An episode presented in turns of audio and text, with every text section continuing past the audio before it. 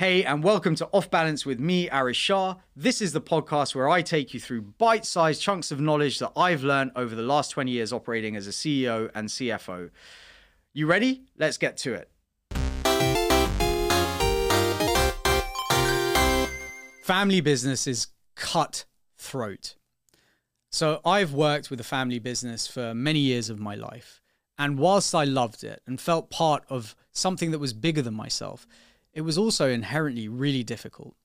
You see issues like sibling rivalry, you see problems like politics entering the system, and equally, when money is introduced, there are often complaints and disputes that arise.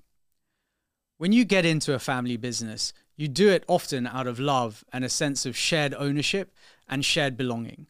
But as things progress, that can become harder and harder because you may end up with diverging attitudes to how you may want to grow or what you might want to do. There's an old saying that says shirt sleeves to shirt sleeves in three generations. And what this means is you often have the first generation as being the visionary that set up the business and get going, often as a result of hardship. The second generation then grows and maintains that business and sort of put in the hard yards.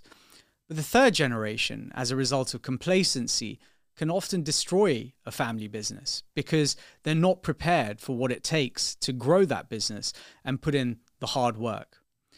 If you're considering setting up or entering into a family business, think about your relationship with the other family members and what they mean to you. Because once you get into business together, politics and other issues can get way in the way of what you're doing.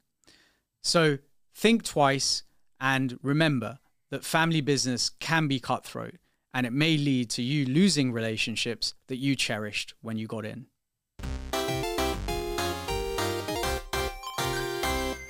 There we go. Hit me up in my DMs on LinkedIn or Twitter if you've got any questions. Otherwise, let's get back to building.